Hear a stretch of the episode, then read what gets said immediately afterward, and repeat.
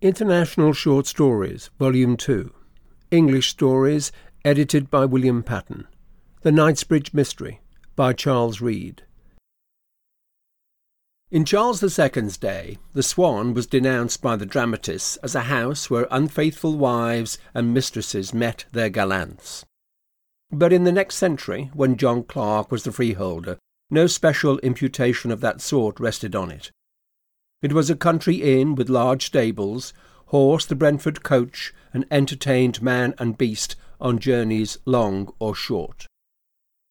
It had also permanent visitors, especially in summer, for it was near London and yet a rural retreat. Meadows on each side, Hyde Park at back, Knightsbridge Green in front. Amongst the permanent lodgers was Mr. Gardiner, a substantial man, and Captain Cowen, a retired officer of moderate means, had lately taken two rooms for himself and his son. Mr. Gardiner often joined the company in the public room, but the Cowens kept to themselves upstairs. This was soon noticed and resented in that age of few books and free converse. Some said, Oh, we're not good enough for him. Others inquired what a half pay captain had to give himself airs about. Candour interposed and supplied the climax. Nay, my masters, that captain may be hiding from Duns or from the runners. Now I think on't the York mayor was robbed scarce the night before his worship came mad in here. But the landlady's tongue ran the other way. Her weight was sixteen stone. Her sentiments were her interests, and her tongue her tomahawk. "'Tis pity," said she one day. "Some folk can't keep their tongues from blackening of their betters. The captain is a civil spoken gentleman. Lord send there were more of them in these parts. As takes his hat off to me whenever he meets me, and pays his reckoning weekly. If he has a mind to be private, what business is that of yours or ours? But curs must bark at their betters. Detraction, thus roughly quelled for certain seconds, revived at intervals whenever Dame Gust's broad back was turned. It was mildly encountered one evening by Mr. Gardiner, Nay, good sirs, you mistake the worthy captain. To have fought at Blenheim and Malplaquet, no man has less vanity. Tis for his son he holds aloof. He guards the youth like a mother, and will not have him to hear our taproom jests. He worships the boy, a sullen lout, sirs, but paternal love is blind. He told me once he had loved his wife dearly, and lost her young, and this was all he had of her. And, said he, I'd spill blood like water for him. My own the first. Then, sir, says I, I fear he will give you a sore heart one day. And welcome, says my captain, and his face like iron. Somebody remarked that no man keeps out of company who is good company. But Mr. Gardiner parried that dogma. When young master is abed, my neighbour does sometimes invite me to share a bottle and a sprightlier companion I would not desire. Such stories of battles and duels and love intrigues. Now there's an old fox for you, said one approvingly. It reconciled him to the captain's decency to find that it was only hypocrisy. I like not a man who wears a mask, a hitherto silent personage, revealing his clandestine drunkenness and unsuspected wisdom at one blow. These various theories were still fermenting in the bosom of the Swan when one day there rode up to the door a gorgeous officer, hot from the minister's leave, in scarlet and gold, with an order like a starfish glittering on his breast. His servant, a private soldier, rode behind him, and slipping hastily from his saddle, held his master's horse while he dismounted. Just then Captain Cowen came out for his afternoon walk. He started, and cried out, Colonel Barrington! Ah, brother! cried the other, and instantly the two officers embraced and even kissed each other, for that feminine custom had not yet retired across the Channel. And these were soldiers who had fought and bled side by side and nursed each other in turn. And your true soldier does not nurse by halves. His vigilance and tenderness are an example to women, and he rustleth not. Captain Cowen invited Colonel Barrington to his room, and that warrior marched down the passage after him, single file, with long brass spurs and sabre clinking at his heels. And the establishment ducked and smiled and respected Captain Cowen for the reason we admire the moon. Seated in Cowen's room, the newcomer said heartily, Well, Ned, I come not empty handed. Here is thy pension at last. And handed him a parchment with a seal like a poached egg. Cowen changed colour and thanked him with an emotion he rarely betrayed, and gloated over the precious document. His cast iron features relaxed, and he said, It comes in the nick of time, for now I can send my dear Jack to college. This led somehow to an exposure of his affairs. He had just one hundred and ten pounds a year, derived from the sale of his commission, which he had invested at fifteen per cent with a well-known mercantile house in the city. So now, said he, I shall divide it all in three. Jack will want two parts to live at Oxford, and I can do well enough here on one. The rest of the conversation does not matter, so I dismiss it and Colonel Barrington for the time. A few days afterward, Jack went to college, and Captain Cowen reduced his expenses and dined at the shilling ordinary, and indeed took all his moderate repasts in public.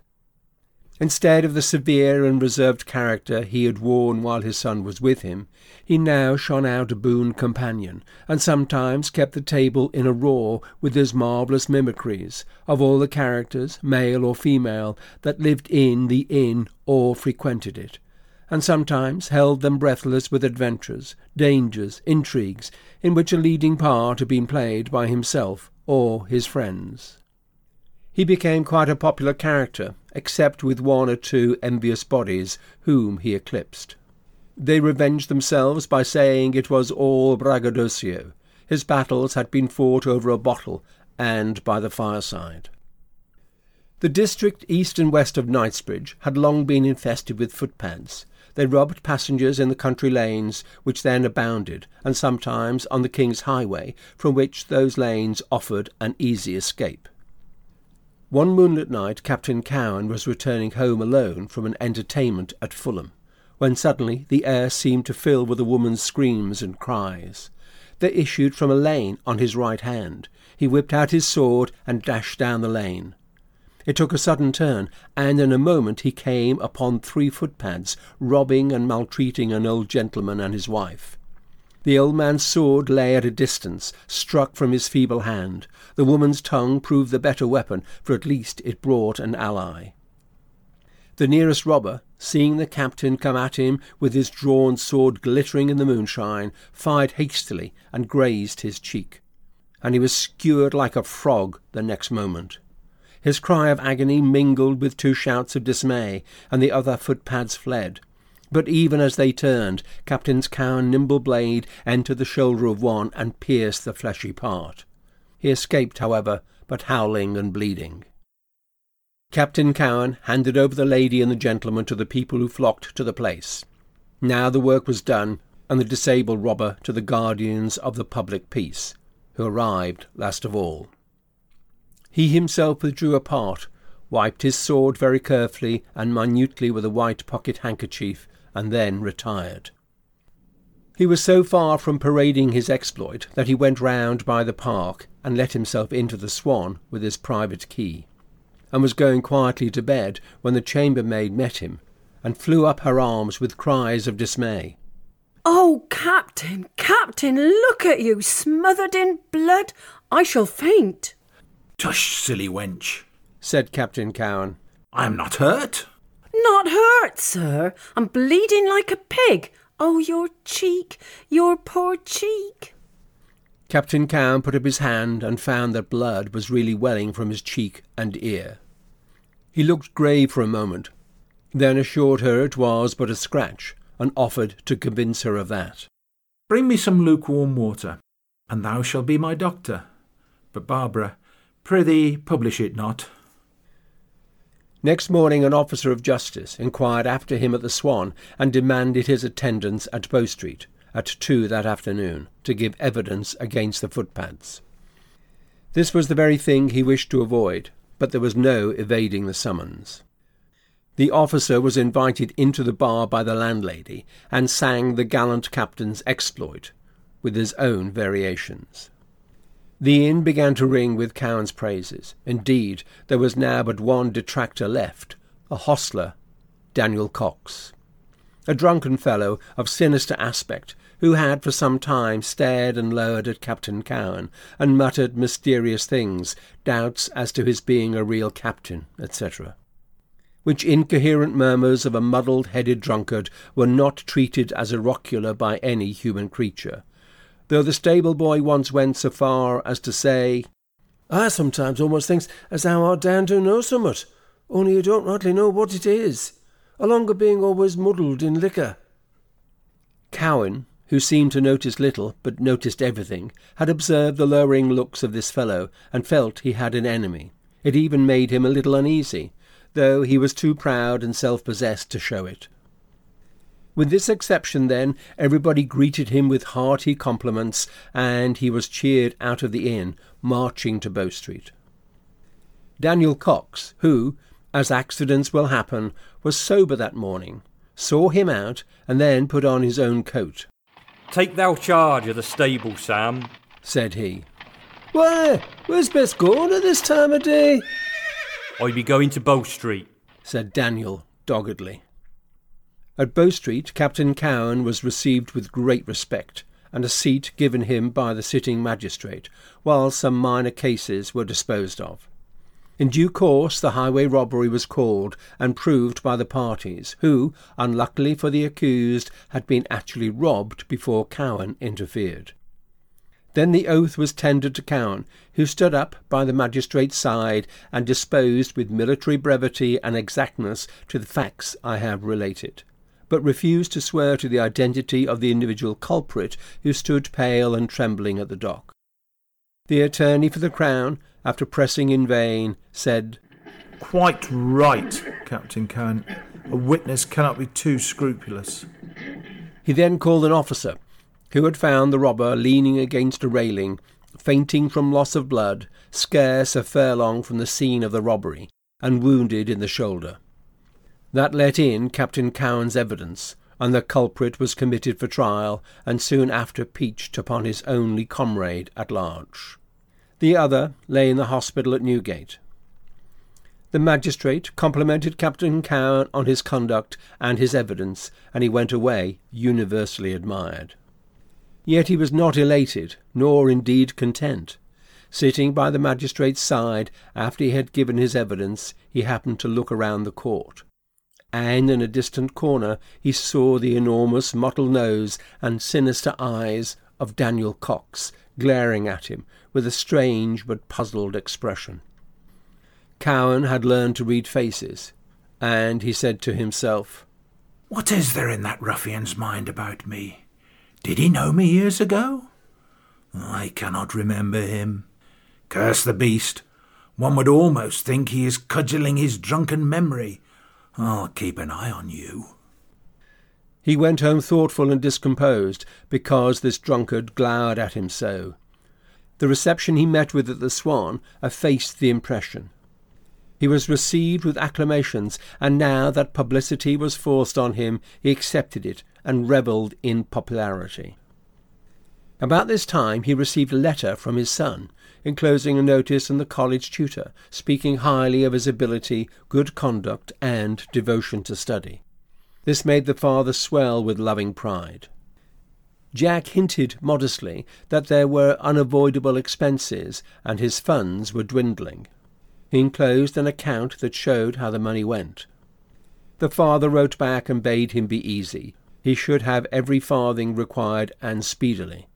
For, said he, my half year's interest is due now. Two days after, he had a letter from his man of business begging him to call. He went with alacrity, making sure his money was waiting for him as usual.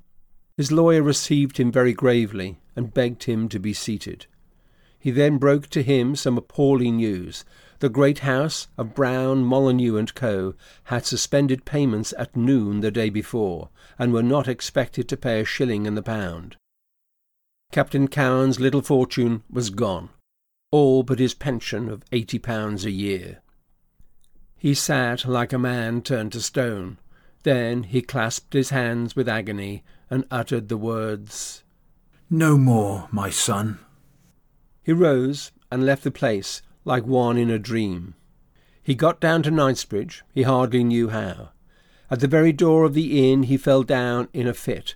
The people of the inn were round him in a moment, and restoratives freely supplied. His sturdy nature soon revived, but with a moral and physical shock his lips were slightly distorted over his clenched teeth. His face, too, was ashy pale. When he came to himself, the first face he noticed was that of Daniel Cox, eyeing him, not with pity, but with puzzled curiosity. Cowen shuddered and closed his eyes to avoid this blighting glare. Then, without opening them, he muttered, What has befallen me? I feel no wound. Lors forbid, sir. said the landlady, leaning over him. Your honour did but swoon for once to show you was born of a woman, and not made of naught but steel. Here, you gaping loons and sluts, help the captain to his room amongst you, and then go about your business. This order was promptly executed, so far as assisting Captain Cowen to rise. But he was no sooner on his feet than he waved them all from him haughtily and said, Let me be, it is the mind. Let me be. and he smote his forehead in despair, for now it all came back on him. Then he rushed into the inn and locked himself into his room. Female curiosity buzzed about the doors, but was not admitted until he had recovered his fortitude, and formed a bitter resolution to defend himself and his son against all mankind. At last there came a timid tap, and a mellow voice said, It is only me, Captain. Prithee, let me in. He opened to her, and there was Barbara, with a large tray and a snow white cloth. She spread a table deftly and uncovered a roast capon, and uncorked a bottle of white port, talking all the time. The mistress says you must eat a bit and drink this good wine for her sake. Indeed, sir, 'twill do you good after your swoon. With many such encouraging words, she got him to sit down and eat, and then filled his glass and put it to his lips. He could not eat much, but he drank the white port, a wine much prized and purer than the purple vintage of our day. At last came Barbara's post diet. Oh, but alack, to think of your fainting dead away. Oh, Captain, what is the trouble? The tear was in Barbara's eye, though she was the emissary of Dame Gust's curiosity, and all curiosity herself. Captain Cowen, who had been expecting this question for some time, replied doggedly, I've lost the best friend I had in the world. Dear heart. said Barbara, and a big tear of sympathy that had been gathering ever since she entered the room rolled down her cheeks. She put up a corner of her apron to her eyes. Alas, poor soul. Ay, I do know how hard it is to love and lose, but bethink you, sir, 'tis the lot of man. Our own turn must come, and you have your son left to thank God for, and a warm friend or two in this place, though they be but humble. Ay, good wench. said the soldier, his iron nature touched for a moment by her goodness and simplicity. And none I value more than thee. But leave me a while. The young woman's honest cheeks reddened at the praise of such a man. Your will's my pleasure, sir. said she, and retired, leaving the capon and the wine. Any little compunction he might have at refusing his confidence to this humble friend did not trouble him long. He looked on women as leaky vessels, and he had firmly resolved not to make his situation worse by telling the base world that he was poor. Many a hard rub had put a fine point on this man of steel. He closed the matter too in his own mind. I told her no lie. Have lost my best friend, for I've lost my money. From that day Captain Cowen visited the tap room no more, and indeed seldom went out by daylight. He was all alone now, for Mr. Gardiner was gone to Wiltshire to collect his rents. In his solitary chamber, Cowen ruminated his loss and the villainy of mankind, and his busy brain revolved scheme after scheme to repair the impending ruin of his son's prospects. It was there the iron entered his soul. The example of the very footpads he had baffled occurred to him in his more desperate moments. But he fought the temptation down, and in due course one of them was transported and one hung, the other languished in Newgate. By and by he began to be mysteriously busy, and the door always locked. No clue was ever found to his labours, but bits of melted wax in the fender and a tuft or two of grey hair, and it was never discovered in Knightsbridge that he often begged in the city at dusk. In a disguise so perfect that a frequenter of the Swan once gave him a groat. Thus did he levy his tax upon the stony place that had undone him. Instead of taking his afternoon walk as heretofore, he would sit disconsolate on the seat of a staircase window that looked into the yard, and so take the air and sun. And it was owing to this new habit he overheard one day a dialogue in which the foggy voice of the hostler predominated at first. He was running down Captain Cowen to a potboy. The potboy stood up for him. That annoyed Cox. He spoke louder and louder the more he was opposed, till at last he bawled out. I tell you, I seen him a sitting by the judge, and I seen him in the dock. At these words Captain Cowen recoiled, though he was already out of sight, and his eye glittered like a basilisk's. But immediately a new voice broke upon the scene, a woman's. Thou foul mouthed knave, is it for thee to slander men of worship and give the inn a bad name? Remember, I have to but lift my finger to hang thee, so drive me not to it. Begone to thy horses this moment. Thou art not fit to be among Christians. Begone, I say, or it shall be the worse for thee. And she drove him across the yard and followed him up with a current of invectives eloquent even at a distance, though the words were no longer distinct. And who should this be but the housemaid, Barbara Lamb, so gentle, mellow, and melodious before the gentlefolk, and especially her hero, Captain Cowen. As for Daniel Cox, he cowered, writhed, and wriggled away before her, and slipped into the stable. Captain Cowen was now soured by trouble, and this persistent enmity at that fellow roused at last a fixed and deadly hatred in his mind, all the more intense that fear mingled with it. He sounded Barbara, asked her what nonsense that ruffian had been talking, and what he had done that she could hang him for. But Barbara would not say a malicious word against a fellow servant in cold blood. I can keep a secret, said she.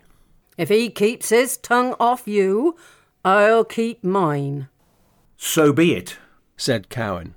Then I warn you, I am sick of his insolence, and drunkards must be taught not to make enemies of sober men, nor fools of wise men.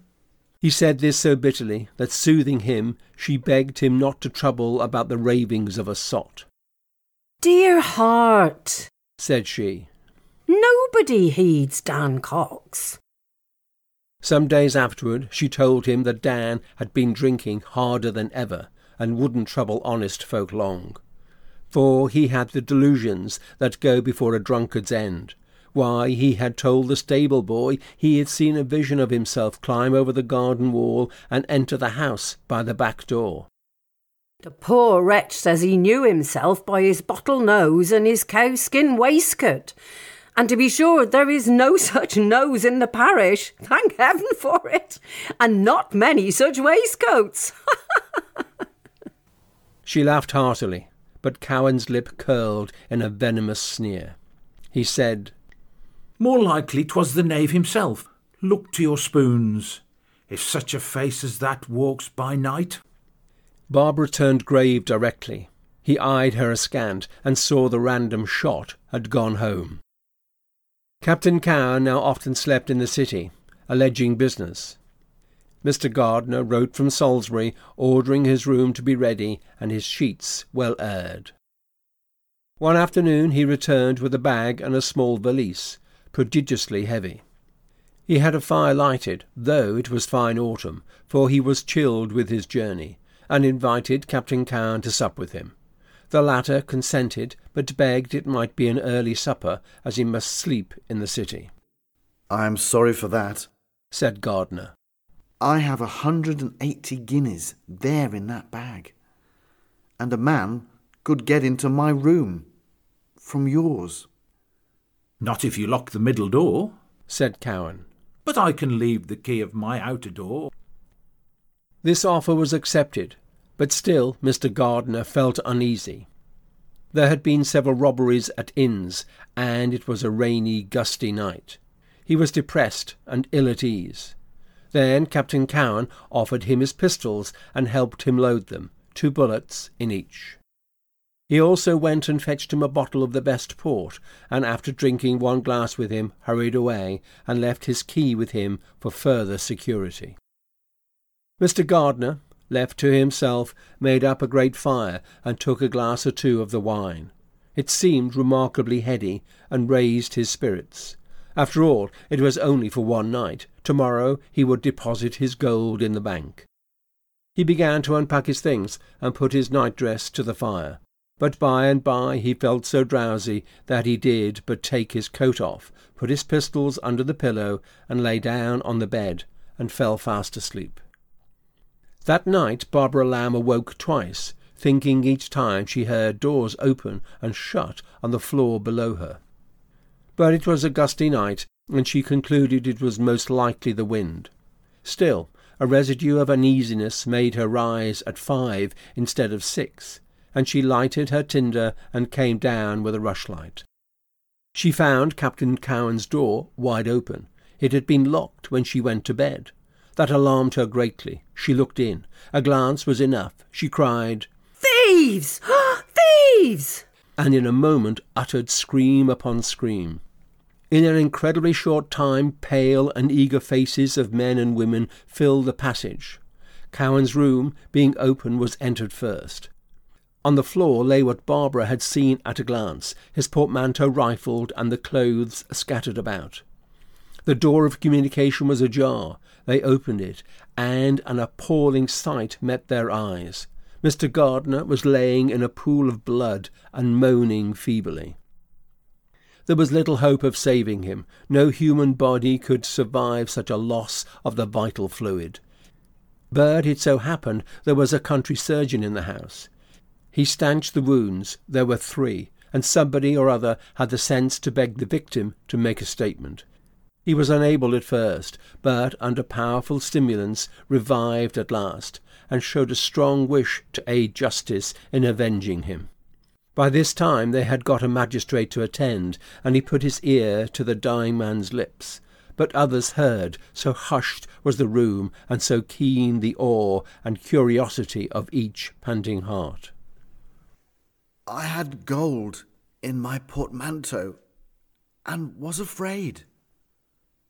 I drank a bottle of wine with Captain Cowen, and he left me. He lent me his key and his pistols. I locked both doors. I felt very sleepy and lay down. When I woke, a man was leaning over my portmanteau. His back was toward me. I took a pistol and aimed steadily. It missed fire the man turned and sprang on me. I had caught up a knife, one we had for supper. I stabbed him with all my force. He wrested it from me, and I felt piercing blows. I am slain. I. I am slain. But, sir, did you not see his face at all? Not till he fell on me, but then very plainly. The moon shone. Pray describe him. Broken hat. Yes. hairy waistcoat. Yes. Enormous nose. Do you know him? Aye. The hostler, Cox. There was a groan of horror and a cry for vengeance. Silence! Mr. Gardiner, you are a dying man. Words may kill. Be careful. Have you any doubts? About what? That the villain was Daniel Cox. None whatever. At these words, the men and women who were glaring with pale faces and all their senses strained at the dying man and his faint yet trembled denunciation broke into two bands. Some remained rooted to the place, the rest hurried with cries of vengeance in search of Daniel Cox. They were met in the yard by two constables and rushed first to the stables. Not that they hoped to find him there. Of course, he had absconded with his booty. The stable door was ajar. They tore it open. The grey dawn revealed Cox, fast asleep on the straw in the first empty stall, and his bottle in the manger. His clothes were bloody, and the man was drunk. They pulled him, cursed him, struck him, and would have torn him in pieces, but the constables interfered, set him up against the rail like timber, and searched his bosom, and found a wound then turned all his pockets inside out amidst great expectation and found three halfpence and the key of the stable door. They ransacked the straw and all the premises and found nothing. Then, to make him sober and get something out of him, they pumped upon his head till he was very nearly choked. However, it told on him. He gasped for breath a while and rolled his eyes, and then coolly asked them had they found the villain. They shook their fists at him. Aye, we have found the villain, red-handed. I mean him as prowls about these parts in my waistcoat, and drove his knife into me last night. Wonder he didn't kill me out of hand. Have ye found him amongst you? This question was met with a volley of jeers and execrations, and the constables pinioned him and bundled him off in a cart to Bow Street to wait examination. Meantime, two Bow Street runners came down with a warrant and made a careful examination of the premises. The two keys were on the table. Mr. Gardiner's outer door was locked. There was no money either in the portmanteau of Captain Cowen's. Both pistols were found loaded, but no priming in the pan of one that lay on the bed, and the other was primed, but the bullets were above the powder. Bradbury, one of the runners, took particular notice of all. Outside, blood was traced from the stable to the garden wall, and under this wall in the grass a bloody knife was found belonging to the Swan Inn. There was one knife less in Mr. Gardiner's room than had been carried up to his supper. Mr. Gardiner lingered till noon, but never spoke again. The news spread swiftly, and Captain Cowen came home in the afternoon very pale and shocked. He had heard of a robbery and murder at the Swan, and came to know more. The landlady had told him all that had transpired, and that the villain Cox was in prison. Cowen listened thoughtfully and said, Cox? No doubt he is a knave, but murder? I should never have suspected him of that. The landlady pooh poohed his doubts. Why, sir, the poor gentleman knew him and wounded him in self defence, and the rogue was found a bleeding from that very wound. And my knife has done the murder, not a stone's throw from him has done it, which was that Dan Cox, and he'll swing for it, please God. Then, changing her tone, she said solemnly, You'll come and see him, sir? Yes, said Cowen resolutely, with scarce a moment's hesitation. The landlady led the way and took the keys out of her pocket and opened Cowen's door. We keep all locked, said she, half apologetically. The magistrate bade us, and everything as we found it, God help us. There, look at your portmanteau. I wish you may not have been robbed as well.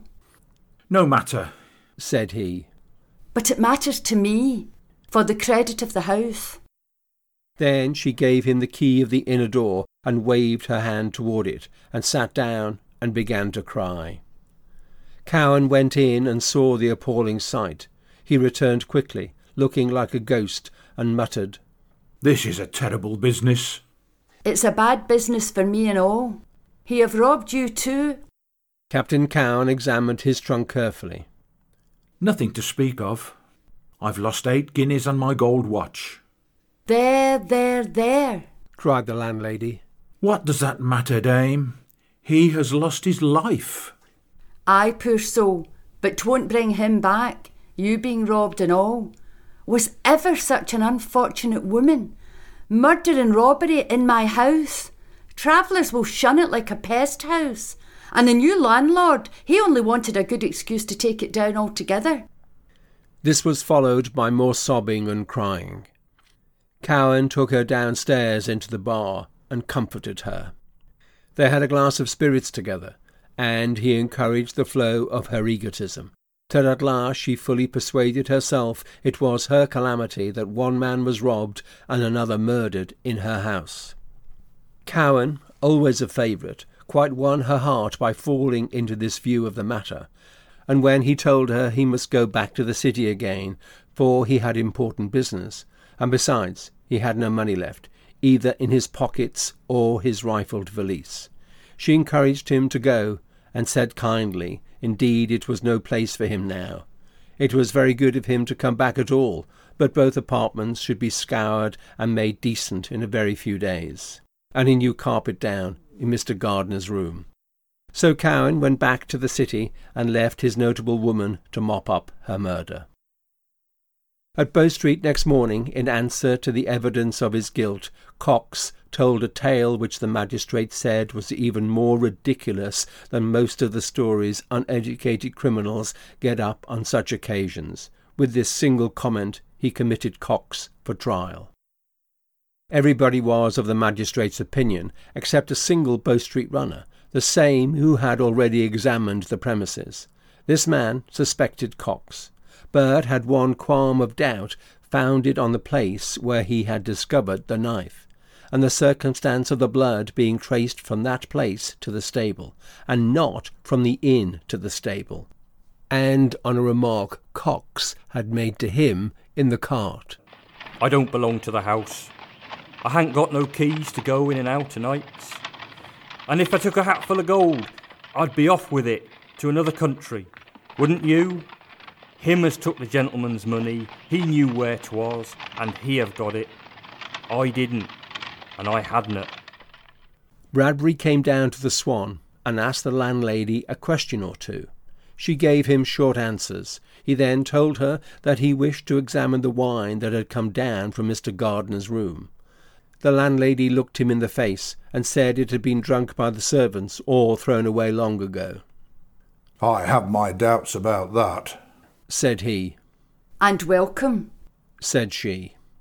Then he wished to examine the keyholes. No, there has been prying enough into my house, said he angrily. You are obstructing justice. It is very suspicious. It is you that is suspicious, and a mischief maker into the bargain. How do I know what you might put into my wine and my keyholes, and say you found it? You are well known, you Bow Street runners, for your hanky panky tricks. Have you got a search warrant to throw more discredit upon my house? No? Then pack and learn the law before you teach it to me. Bradbury retired bitterly indignant, and his indignation strengthened his faint doubt of Cox's guilt. He set a friend to watch the Swan, and he himself gave his mind to the whole case and visited Cox in Newgate three times before his trial. The next novelty was that legal assistance was provided for Cox by a person who expressed compassion for his poverty and inability to defend himself, guilty or not guilty, and that benevolent person was Captain Cowen. In due course, Daniel Cox was arraigned at the bar of the Old Bailey for robbery and murder. The deposition of the murdered man was put in by the Crown, and the witness sworn who heard it, and Captain Cowen was called to support a portion of it.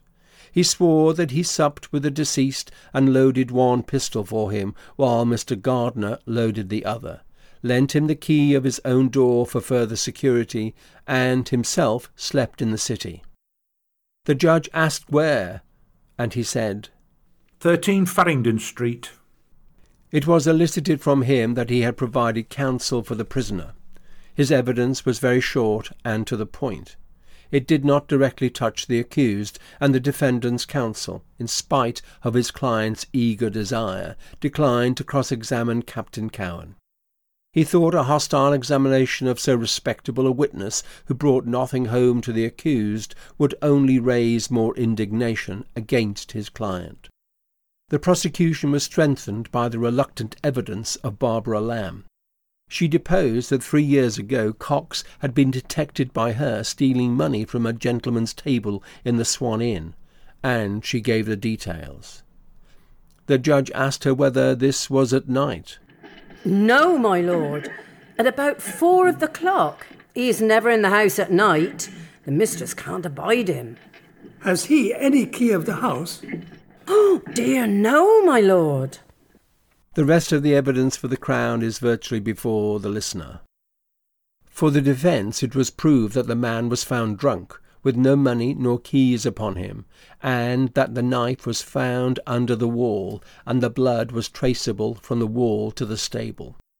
Bradbury, who proved this, tried to get in about the wine, but this was stopped as irrelevant. There is only one person under suspicion, said the judge rather sternly. As counsel were not allowed in that day to make speeches to the jury, but only to examine and cross examine and discuss points of law, Daniel Cox had to speak in his own defence. My lord, said he, it was my double done it. Your what? asked my lord, a little peevishly. My double. There's a rogue prowls about the Swan at nights, which you couldn't tell him from me. You needn't to laugh me to the gallows. I tell you, he have got a nose like mine.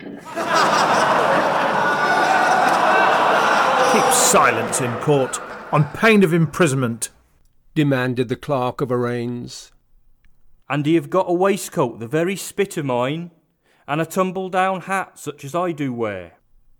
I saw him go by and let himself into the Swan with a key, and I told Sam Pott next morning. Who is Sam Pott? Why, my stable boy, to be sure. Is he in court? I don't know. Aye, there he is. Then you'd better call him. Hi, Sam. Sam, here be I. Keep silence in court. The judge explained calmly that to call a witness meant to put him in the box and swear him, and that although it was irregular, yet he should allow Pott to be sworn, if it would do the prisoner any good. Prisoner's counsel said he had no wish to swear Mr. Pott. Well, Mr. Gurney, said the judge, I don't think he could do you any harm. Meaning in so desperate a case. Thereupon Sam Pott was sworn, and deposed that Cox had told him about this double. When? Often and often. Before the murder? Long before that. Counsel for the Crown. Did you ever see this double? Not I. I thought not. Daniel Cox went on to say that on the night of the murder he was up with a sick horse, and he saw his double let himself out of the inn the back way, and then turn round and close the door softly. So he slipped out to meet him. But the double saw him and made for the garden wall. He ran up and caught him with one leg over the wall and seized a black bag he was carrying off. The figure dropped it, and he heard a lot of money chink, that thereupon he cried, Thieves! and seized the man, but immediately received a blow and lost his senses for a time. When he came to, the man and the bags were both gone, and he felt so sick that he staggered into the stable and drank a pint of neat brandy. And he remembered no more till they pumped on him and told him he had robbed and murdered a gentleman inside the Swan Inn. What they can't tell me, said Daniel, is how I could know who has got the money and who hasn't. I keeps the stables, not the inn. And where be my keys to open and shut the swan? I never had none. And where's the gentleman's money? 'Twas somebody in the inn has done it for to have the money, and when you find the money, you'll find the man. The prosecuting counsel ridiculed this defence, and, inter alia, asked the jury whether they thought it was a double the witness Lamb had caught robbing in the inn three years ago. The judge summed up very closely, giving the evidence of every witness. He showed it was beyond doubt that Mr. Gardiner returned to the inn with money, having collected his rents in Wiltshire, and this was known in the inn, and proved by several, and might have transpired in the yard or the tap room. What follows is a mere synopsis of his charge. The unfortunate gentleman took Captain Cowen, a respectable person, his neighbour in the inn, into his confidence and revealed his uneasiness. Captain Cowen swore that he supped with him, but could not stay all night, most unfortunately. But he encouraged him, left him his pistols, and helped him load them. At this point, his lordship read the dying man's deposition. Then he continued his summary. The person thus solemnly denounced was found in the stable, bleeding from a recent wound, which seems to connect him at once with the deed as described by the dying man.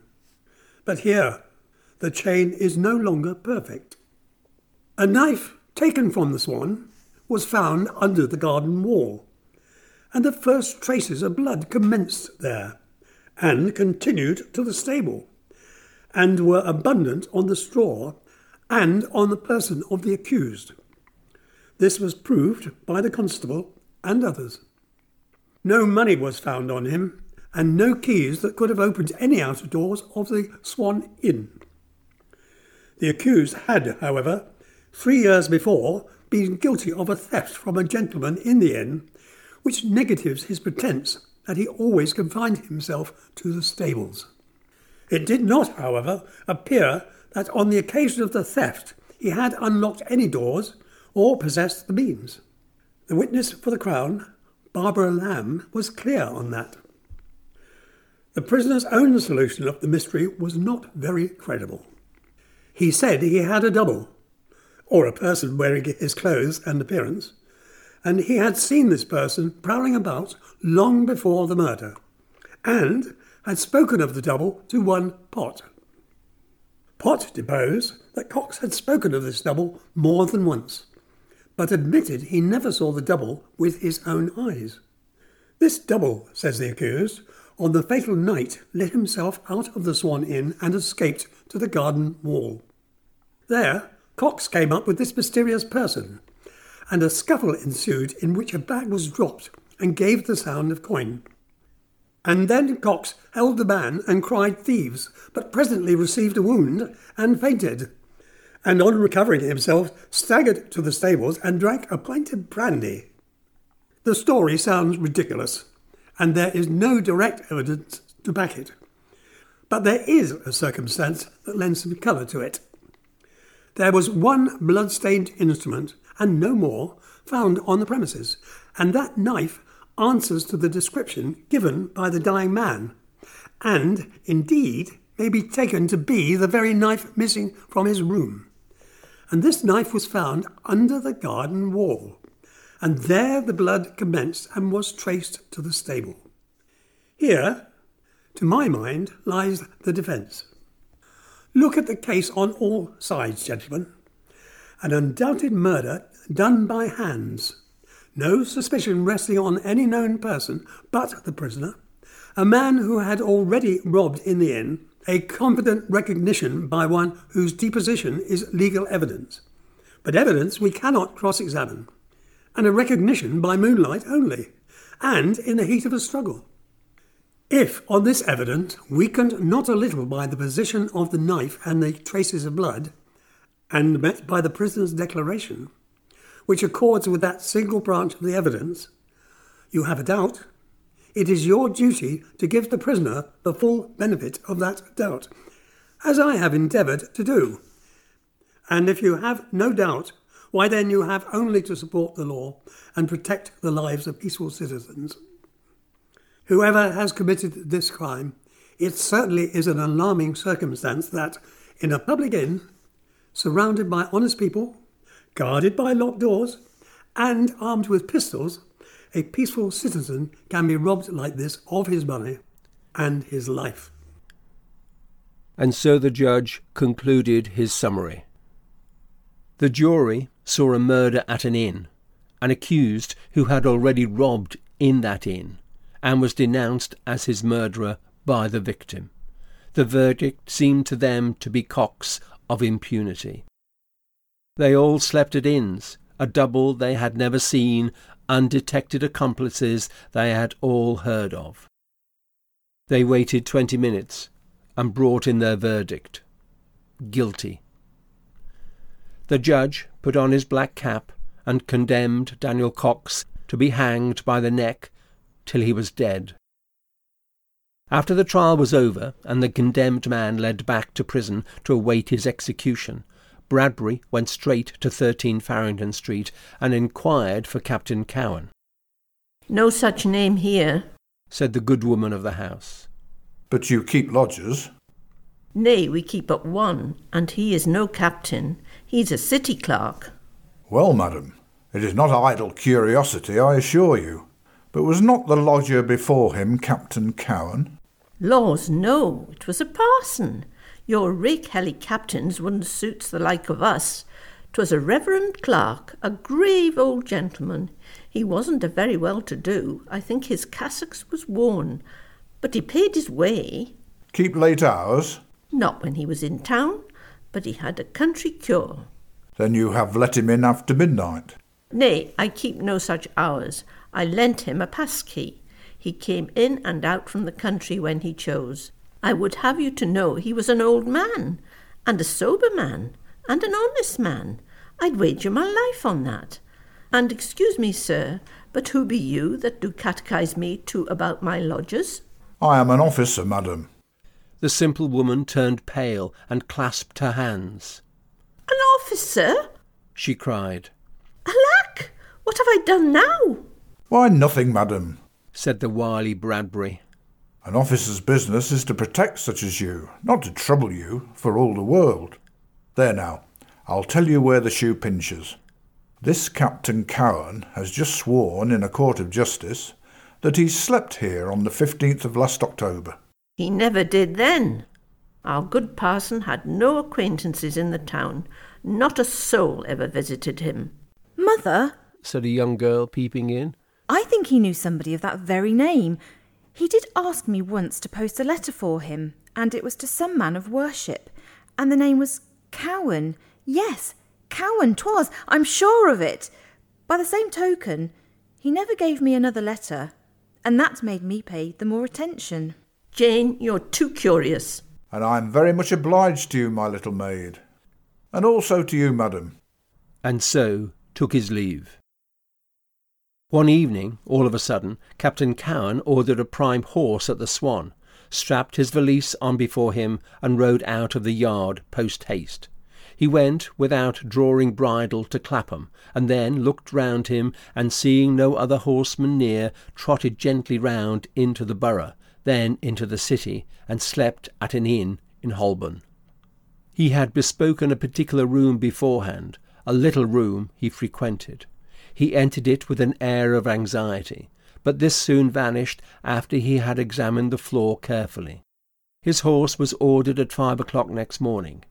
He took a glass of strong waters at the door to fortify his stomach, but breakfasted at Uxbridge, and fed his good horse. He dined at Beaconsfield, halted at Thame, and supped with his son at Oxford. Next day paid all the young man's debts and spent a week with him. His conduct was strange, boisterously gay and sullenly despondent by turns. During the week came an unexpected visitor, General Sir Robert Barrington. This officer was going out to America to fill an important office. He had something in view for young Cowen, and came to judge quietly of his capacity. But he did not say anything at the time for fear of exciting hopes he might possibly disappoint. However, he was much taken with the young man.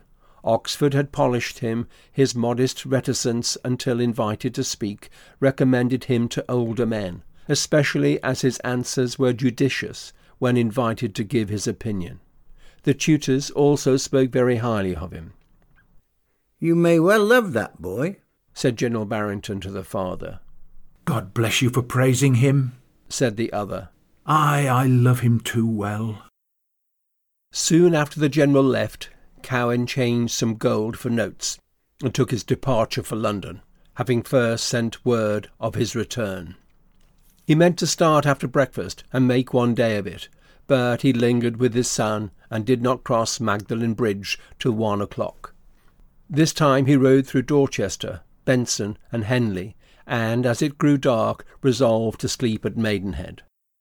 Just after Hurley Bottom, at four crossroads, three highwaymen spurred on him from right and left. Your money or your life! He whipped a pistol out of his holster and pulled at the nearest head in a moment. The pistol missed fire. The next moment a blow from the butt end of a horse pistol dazed him, and he was dragged off his horse, and his valise emptied in a minute. Before they had done with him, however, there was a clatter of hoofs, and the robbers sprang to their nags and galloped away for the bare life as a troop of yeomanry rode up. The thing was so common, the newcomers read the situation at a glance, and some of the best mounted gave chase. The others attended to Captain Cowen, caught his horse, strapped on his valise, and took him with them into Maidenhead, his head aching, his heart sickening and raging by turns. All his gold gone, nothing left but a few one pound notes that he had sewn into the lining of his coat. He reached the Swan next day in a state of sullen despair. A curse is on me. My pistols misfire, my gold gone. He was welcomed warmly. He stared with surprise. Barbara led the way to his old room and opened it. He started back. Not there, he said with a shudder. Alack, Captain, we have kept it for you. Sure you are not feared? No, said he, doggedly. No hope, no fear. She stared, but said nothing. He had hardly gone into the room when click, a key was turned in the door of communication. A traveller there? said he. Then bitterly, Things are soon forgotten in an inn. Not by me said Barbara solemnly. But you know our dame, she can't let money go by her. 'Tis our best room, mostly, and nobody would use it that knows the place. He is a stranger. He is from the wars. We'll have it he is English, but talks foreign. He's civil enough when he is sober, but when he has got a drop, he does maunder away, to be sure, and sings such songs I never. How long has he been here? Five days, and the mistress hopes he will stay as many more, just to break the spell. He can stay or go. I am in no humour for company. I have been robbed, girl. You? Robbed, sir? Not openly, I am sure. Openly, but by numbers. Three of them. I should soon have sped one, but my pistol snapped fire just like his. There, leave me, girl. Fate is against me, and a curse upon me bubbled out of my fortune in the city, robbed of my gold upon the road. To be honest is to be a fool. He flung himself on the bed with a groan of anguish, and the ready tears ran down soft Barbara's cheeks. She had tact, however, in her humble way, and did not prattle to a strong man in a moment of wild distress. She just turned and cast a lingering glance of pity on him, and went to fetch him food and wine. She had often seen an unhappy man the better for eating and drinking. When she was gone, he cursed himself for his weakness in letting her know his misfortune. They would be all over the house soon. Why, that fellow next door must have heard me bawl them out. I've lost my head, and I never needed it more. Barbara returned with the cold powdered beef and carrots and a bottle of wine she had paid for herself. She found him sullen, but composed. he made her solemnly promise not to mention his losses. She consented readily and said, You know I can hold my tongue. When he had eaten and drunk, he felt stronger. He resolved to put a question to her. How about that poor fellow? She looked puzzled a moment, then turned pale, and said solemnly, "'Tis for this day week, I hear. 'Twas to be last week, but the king did respite him for a fortnight. Ah, indeed. Do you know why?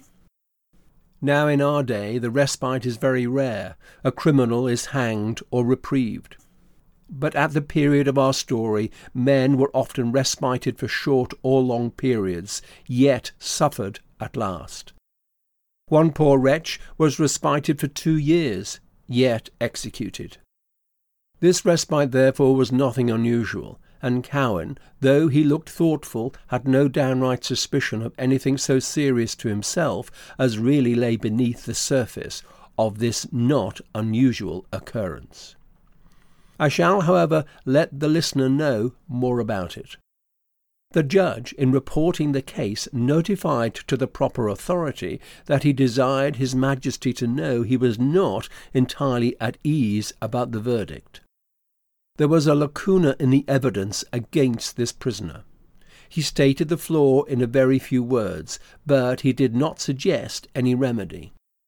Now the public clamoured for the man's execution, that travellers might be safe. The king's adviser thought that if the judge had serious doubts, it was his business to tell the jury so. The order for execution issued. Three days after this, the judge received a letter from Bradbury, which I give verbatim. My lord, forgive my writing to you in a case of blood. There is no other way. Daniel Cox was not defended. Counsel went against his wish, and would not throw suspicion on any other. That made it Cox or nobody. But there was a man in the inn whose conduct was suspicious. He furnished the wine that made the victim sleepy, and I must tell you the landlady would not let me see the remnant of the wine. She did everything to baffle me and defeat justice. He loaded two pistols, so that neither could go off. He's got a pass key, and goes in and out of the Swan at all hours. He provided counsel for Daniel Cox. That could only be through compunction. He swore in court that he slept that night at 13 Farringdon Street. Your lordship will find it on your notes for 'twas you put the question, and methinks heaven inspired you. An hour after the trial, I was at 13 Farringdon Street. No Cowen and no captain had ever lodged there, nor slept there.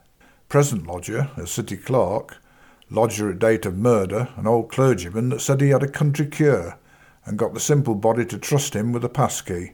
So he came in and out at all hours of the night. This man was no clerk, but as I believe, the cracksman that did the job at the Swan. My lord, there is always two in a job of this sort the professional man and the confederate. Cowen was the confederate, hocused the wine, loaded the pistols, and lent his pass key to the cracksman. The cracksman opened the door with his tools unless Cowen made him duplicate keys. Neither of them intended violence, or they would have used their own weapons. The wine was drugged expressly to make that needless.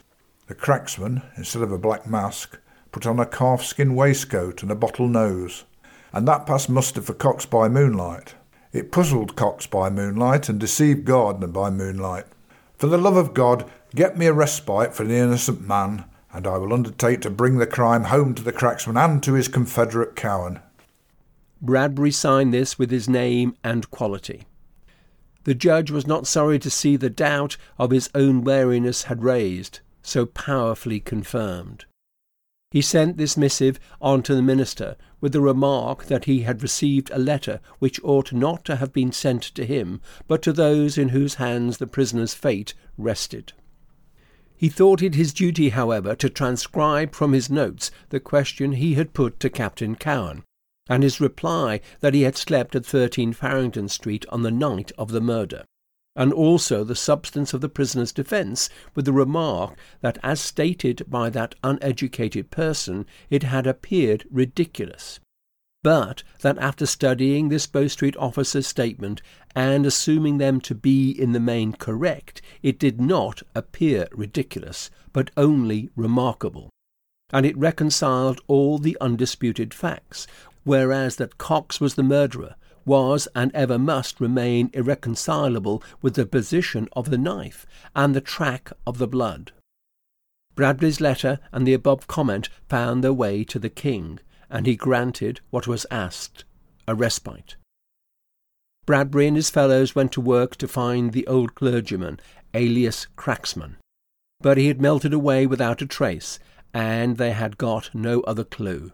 But during Cowen's absence they got a traveller, a disguised agent, into the inn, who found relics of wax in the keyholes of Cowen's outer door and of the door of communication. Bradbury sent this information in two letters, one to the judge and one to the minister. But this did not advance him much. He had long been sure that Cowen was in it. It was the professional hand, the actual robber and murderer he wanted. The days succeeded one another. Nothing was done. He lamented. Too late he had not applied for a reprieve or even a pardon. He deplored his own presumption in assuming that he could unravel such a mystery entirely. His busy brain schemed night and day. He lost his sleep and even his appetite. At last, in sheer despair, he proposed to himself a new solution, and acted upon it in the dark, and with consummate subtlety. For, he said to himself, I'm in deeper water than I thought. Lord, how they skim a case at the Old Bailey. They take a pond for a puddle and go to fathom it with a forefinger. Captain Cowen sank into a settled gloom, but he no longer courted solitude. It gave him the horrors. He preferred to be in company, though he no longer shone in it. He made acquaintance with his neighbour, and rather liked him. The man had been in the commissariat department, and seemed half surprised at the honour a captain did him in conversing with him but he was well versed in all the incidents of the late wars, and Cowen was glad to go with him into the past, for the present was dead and the future horrible. This Mr. Cutler, so deferential when sober, was inclined to be more familiar when in his cups, and that generally ended in his singing and talking to himself in his own room in the absurdest way. He never went out without a black leather case strapped across his back like a dispatch box. When joked and asked as to the contents, he used to say, Papers, papers, curtly. One evening, being rather the worse for liquor, he dropped it, and there was a metallic sound. This was immediately commented on by the wags of the company. That fell heavy for paper, said one. And there was a ring, said another. Come, Unload that back, comrade, and show us thy papers. Cutler was sobered in a moment and looked scared. Cowen observed this and quietly left the room. He went upstairs to his own room and mounted on a chair. He found a thin place in the partition and made an eyelet hole. That very night he made use of this with good effect. Cutler came up to bed singing and whistling, but presently threw down something heavy and was silent. Cowen spied and saw him kneel down, draw from his bosom a key suspended round his neck by a ribbon, and open the dispatch box. There were papers in it, but only to deaden the sound of a great many new guineas that glittered in the light of the candle and seemed to fire and fill the receptacle. Cutler looked furtively round, plunged his hands in them, took them out by handfuls, admired them, kissed them, and seemed to worship them, locked them up again, and put the black case under his pillow. While they were glaring in the light, Cowen's eyes flashed with unholy fire. He clutched his hands at them where he stood, but they were inaccessible. He sat down despondent and cursed the injustice of fate bubbled out of money in the city, robbed on the road, but when another had money it was safe. He left his keys in the locks of both doors, and his gold never quitted him. Not long after this discovery, he got a letter from his son, telling him that the college bill for battels or commons had come in, and he was unable to pay it. He begged his father to disperse it, or he should lose credit. This tormented the unhappy father, and the proximity of gold tantalized him so that he bought a phial of laudanum and secreted it about his person. Better die, said he, and leave my boy to Barrington. Such a legacy from his dead comrade will be sacred, and he has the world at his feet. He even ordered a bottle of red port and kept it by him to swill the laudanum in, and so get drunk and die. But when it came to the point, he faltered. Meantime, the day drew near for the execution of Daniel Cox. Bradbury had undertaken too much. His cracksman seemed to the king's advisers as shadowy as the double of Daniel Cox. The evening before that fatal day, Cowen came to a wild resolution. He would go to Tyburn at noon, which was the hour fixed, and would die under that man's gibbet, so was this powerful mind unhinged. This desperate idea was uppermost in his mind when he went up to his bedroom. But he resisted. No, he would never play the coward while there was a chance left on the cards. While there is life, there is hope. He seized the bottle, uncorked it, and tossed off a glass. It was potent and tingled through his veins and warmed his heart. He set the bottle down before him. He filled another glass, but before he put it to his lips, jocund noises were heard coming up the stairs, and noisy, drunken voices, and two boon companions of his neighbour Cutler, who had a double bedded room opposite him, parted with him for the night. He was not drunk enough, it seems, for he kept demanding, To the bottle!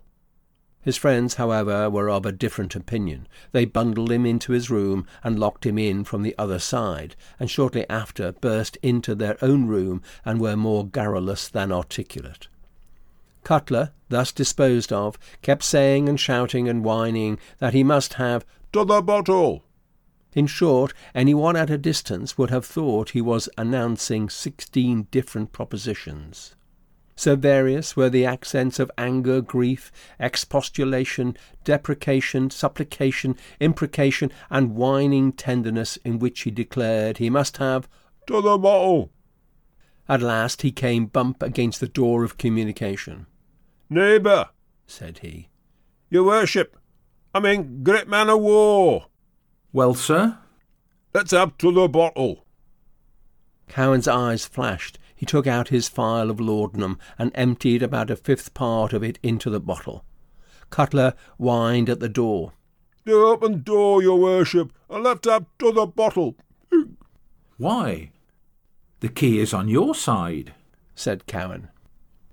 A feeble minded laugh at the discovery, a fumbling with the key, and the door opened, and Cutler stood in the doorway, with his cravat disgracefully loose and his visage wreathed in foolish smiles. His eyes joggled. He pointed with a mixture of surprise and low cunning at the table. Why, there's tis or the bottle. Let's have 'em. Nay, I drain no bottles at this time. One glass suffices me. I drink your health. He raised his glass. Cutler grabbed the bottle and said brutally, And I'll drink yours, and shut the door with a slam, but was too intent on his prize to lock it. Cowen sat and listened. He heard the wine gurgle and the drunkard draw a long breath of delight. Then there was a pause, then a snatch of song rather melodious and more articulate than Mr. Cutler's recent attempts at discourse. Then another gurgle and another loud Ah. Then a vocal attempt which broke down by degrees. Then a snore. Then a somnolent remark. All right. Then a staggering on to his feet. Then a swaying to and fro and a subsiding against the door. Then, by and by, a little reel at the bed and a fall flat on the floor. Then stertorous breathing. Cowen sat still at the keyhole some time, then took off his boots and softly mounted his chair and applied his eye to the peephole. Cutler was lying on his stomach between the table and the bed. Cowen came to the door on tiptoe and turned the handle gently. The door yielded. He lost nerve for the first time in his life.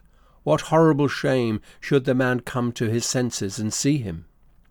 He stepped back into his own room, ripped up his portmanteau, and took out, from between the leather and the lining, a disguise and a mask. He put them on. Then he took his loaded cane, for he thought to himself, No more stabbing in that room. And he crept through the door like a cat. The man lay breathing stertorously, and his lips blowing out at every exhaltation, like lifeless lips urged by a strong wind, so that Cowen began to fear, not that he might wake, but that he might die. It flashed across him he should have to leave England. What he came to do seemed now wonderfully easy.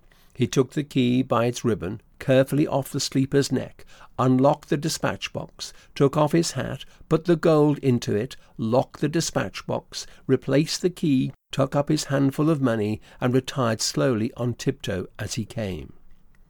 He had but disposed his stick and the booty on the bed when the sham drunkard pinned him from behind and uttered a shrill whistle.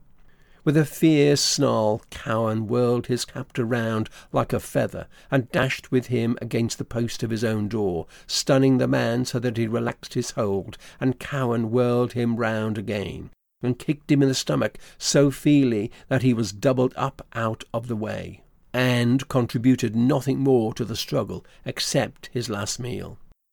At this very moment, two Bow Street runners rushed madly upon Cowen through the door of communication. He met one in full career with a blow so tremendous that it sounded through the house, and drove him all across the room against the window, where he fell senseless. The other he struck rather short, and though the blood spurted and the man staggered, he was on him again in a moment, and pinned him. Cowen, a master of pugilism, got his head under his left shoulder and pummelled him cruelly, but the fellow managed to hold on till a powerful foot kicked in the door at a blow, and Bradbury himself sprang on Captain Cowen with all the fury of a tiger. He seized him by the throat from behind and throttled him, and set his knee to his back. The other, though mauled and bleeding, whipped out a short rope and pinioned him in a turn of the hand. Then all stood panting, but the disabled man, and once more the passage and the room were filled with pale faces and panting bosoms. Lights flashed on the scene, and instantly loud screams from the landlady and her maids, and as they screamed they pointed with trembling fingers. And well they might. There, caught red handed in an act of robbery and violence, a few steps from the place of the mysterious murder, stood the stately figure of Captain Cowen, and the mottled face and bottle nose of Daniel Cox, condemned to die in just twelve hours' time. Aye, scream, ye fools! roared Bradbury. That couldn't see a church by daylight. Then, shaking his fist at Cowen, Thou villain! Tisn't one man you have murdered, tis two. But please God, I'll save one of them yet and hang you in his place. Way there, not a moment to lose. In another minute they were all in the yard and a hackney coach sent for. Captain Cowen said to Bradbury, This thing on my face is choking me. Oh, better that you have been choked at Tyburn and all. Hang me, don't pillory me. I've served my country. Bradbury removed the wax mask. He said afterward he had no power to refuse the villain. He was so grand and gentle. Thank you, sir. Now, what can I do for you? Save Daniel Cox? Aye, do that and I'll forgive you. Give me a sheet of paper. Bradbury, impressed by the man's tone of sincerity, placed paper and ink before him. He addressed to General Barrington, in attendance on His Majesty, these General, see His Majesty betimes. Tell him from me that Daniel Cox, condemned to die at noon, is innocent and get him a reprieve. O Barrington, come to your lost comrade. The bear will tell you where I am. I cannot. Edward Cowen. Send a man you can trust to Windsor with that, and take me to my most welcome death. A trusty officer was dispatched to Windsor, and in about an hour Cowen was lodged in Newgate. All that night Bradbury laboured to save the man that was condemned to die. He knocked up the Sheriff of Middlesex and told him all. Don't come to me, said the sheriff. Go to the minister. He rode to the minister's house. The minister was up. His wife gave a ball, windows blaring, shadows dancing, musics, lights. Night turned into day. Bradbury knocked. The door flew open and revealed a line of bedizened footmen dotted at intervals up the stairs. I must see my lord. Life or death. I'm an officer from Bow Street. You can't see, my lord. He is entertaining the Protean ambassador in his suite. I must see him, or an innocent man will die tomorrow. Tell him so. Here's a guinea. Is there? Step aside here. He waited in torments till the message went through the gamut of lackeys and got, more or less mutilated, to the minister. He detached a buffet. He proposed to Mr. Bradbury to call at the Doolittle office in Westminster next morning. No, said Bradbury. I don't leave the house till I see him. Innocent blood shall not be spilled for want of a word in time. The buffer retired, and in came a duffer, who said the occasion was not convenient. Ay, but it is. And if my lord is not here in five minutes, I'll go upstairs and tell my tale before them all, and see if they are all hairdressers' dummies without heart or conscience or sense. In five minutes in came a gentleman with an order on his breast, and said, You are a Bow Street officer? Yes, my lord. Name? Bradbury. You say the man condemned to die tomorrow is innocent? Yes, my lord. How do you know? Just taken the real culprit. When is the other to suffer? Twelve tomorrow. Seems short time. Hmm. Will you be good enough to take a line to the sheriff? Formal message tomorrow? The actual message ran Delay execution of Cox till we hear from Windsor. Bearer will give reasons. With this, Bradbury hurried away, not to the sheriff, but to the prison, and infected the jailer and the chaplain and all the turnkeys with pity for the condemned and the spirit of delay. Bradbury breakfasted and washed his face and off to the sheriff. Sheriff was gone out. Bradbury hunted him from pillar to post and could find him nowhere. He was at last obliged to go and wait for him at Newgate. He arrived at the stroke of twelve to superintend the execution. Bradbury put the minister's note into his hand. This is no use. I want an order from His Majesty, or the Privy Council at least. You have all the day for it, said Bradbury. All the day? I can't be all the day hanging a single man. My time is precious, gentlemen. Then, his bark being worse than his bite, he said, I shall come again at four o'clock, and then, if there is no news from Windsor, the law must take its course. He never came again, though, for even as he turned his back to retire, there was a faint cry from the farthest part of the crowd, a paper raised on a hussar's lance, and as the mob fell back on every aide, a royal aide de camp rode up, followed closely by the mounted runner, and delivered to the sheriff a reprieve under the signed manual of His Majesty George the First. At 2 p.m. of the same day, General Sir Robert Barrington reached Newgate and saw Captain Cowen in private. That unhappy man fell on his knees and made a confession. Barrington was horrified and turned as cold as ice to him. He stood erect as a statue. A soldier to rob? said he. Murder was bad enough, but to rob? Cowen, with his head and hands all hanging down, could only say faintly, I've been robbed and ruined, and it was for my boy. Ah me, what will become of him? I've lost my soul for him, and now he will be ruined and disgraced by me. Who would have died for him? The strong man shook with agony, and his head and hands almost touched the ground. Sir Robert Barrington looked at him and pondered. No, said he, relenting a little. That is the one thing I can do for you. I had made up my mind to take your son to Canada as my secretary, and I will take him. But he must change his name. I sail next Thursday. The broken man stirred wildly, then started up and blessed him, and from that moment the wild hope entered his breast that he might keep his son unstained by his crime, and even ignorant of it. Barrington said that was impossible, but yielded to the father's prayers and consented to act as if it was possible. He would send a messenger to Oxford with money and instructions to bring the young man up and put him on board the ship at Gravesend. This difficult scheme once conceived, there was not a moment to be lost. Barrington sent down a mounted messenger to Oxford with money and instructions. Cowen sent for Bradbury and asked him when he was to appear at Bow Street. Tomorrow, I suppose. Do me a favour. Get all your witnesses, make the case complete, and show me only once to the public before I am tried. Well, Captain, you were square with me about poor Cox.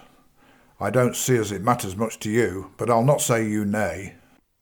He saw the solicitor for the Crown and asked a few days to collect all his evidence. The functionary named Friday. This was conveyed next day to Cowen and put him in a fever. It gave him a chance of keeping his own son ignorant, but no certainty. Ships were externally detained at Gravesend, waiting for a wind. There were no steam tugs then to draw them into blue water. Even going down the channel, letters boarded them if the wind slacked. He walked his room to and fro like a caged tiger, day and night. Wednesday evening Barrington came with the news that his son was at the Star in Cornhill. I have got him to bed, and Lord forgive me, I have let him think he will see you before we go down to Gravesend tomorrow. Then let me see him, said the miserable father. He shall know naught from me. They applied to the jailer and urged that he could be a prisoner all the time, surrounded by constables in disguise. No, the jailer could not risk his place and an indictment. Bradbury was sent for and made light of the responsibility. I brought him here, and will take him to the Star, I and my fellows. Indeed, he will give us no trouble this time. Why, that would blow the gaff and make the young gentleman fly to the whole thing. It can only be done by authority, was the jailer's reply. Then, by authority, it shall be done, said Sir Robert. Mr. Bradbury, have three men here with a coach at one o'clock, and a regiment, if you like, to watch the star. Punctually at one came Barrington with an authority. It was a request from the Queen. The jailer took it respectfully. It was an authority not worth a button, but he knew he could not lose his place with this writing to brandish at need. The father and son dined with the general at the Star. Bradbury and one of his fellows waited as private servants. Other officers in plain clothes watched back and front. At three o'clock father and son parted, the son with many tears, the father with dry eyes, but a voice that trembled as he blessed him.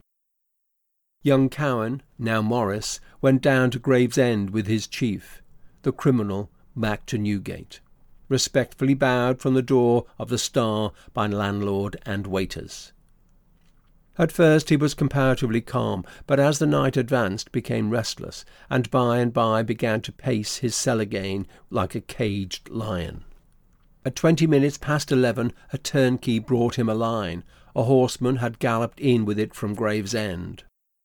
A fair wind. We weigh anchor at the full tide. It is a merchant vessel, and the captain under my orders to keep off shore and take no messages. Farewell. Turn to the God you have forgotten. He alone can pardon you. On receiving this note, Cowen betook him to his knees. In this attitude the jailer found him when he went his round. He waited till the captain rose, and then let him know that an able lawyer was in waiting, instructed to defend him at Bow Street next morning. The truth is, the females of the Swan had clubbed money for these purposes. Cowen declined to see him. I thank you, sir, said he. I will defend myself. He said, however, he had a little favour to ask. I have been, of late, much agitated and fatigued, and a sore trial awaits me in the morning. A few hours of unbroken sleep would be a boon to me. The turnkeys must come in to see you are all right. It is their duty, but I will lie in sight of the door if they will be good enough not to wake me. There can be no objection to that, Captain, and I am glad to see you calmer. Thank you. Never calmer in my life. He got his pillow, set two chairs, and composed himself to sleep.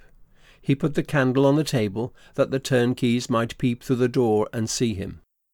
Once or twice they peeped in very softly and saw him sleeping in the full light of the candle, to moderate which apparently he had thrown a white handkerchief over his face. At nine in the morning they brought him his breakfast, as he must be at Bow Street between ten and eleven. When they came so near him, it struck them he lay too still. They took off the handkerchief. He had been dead some hours.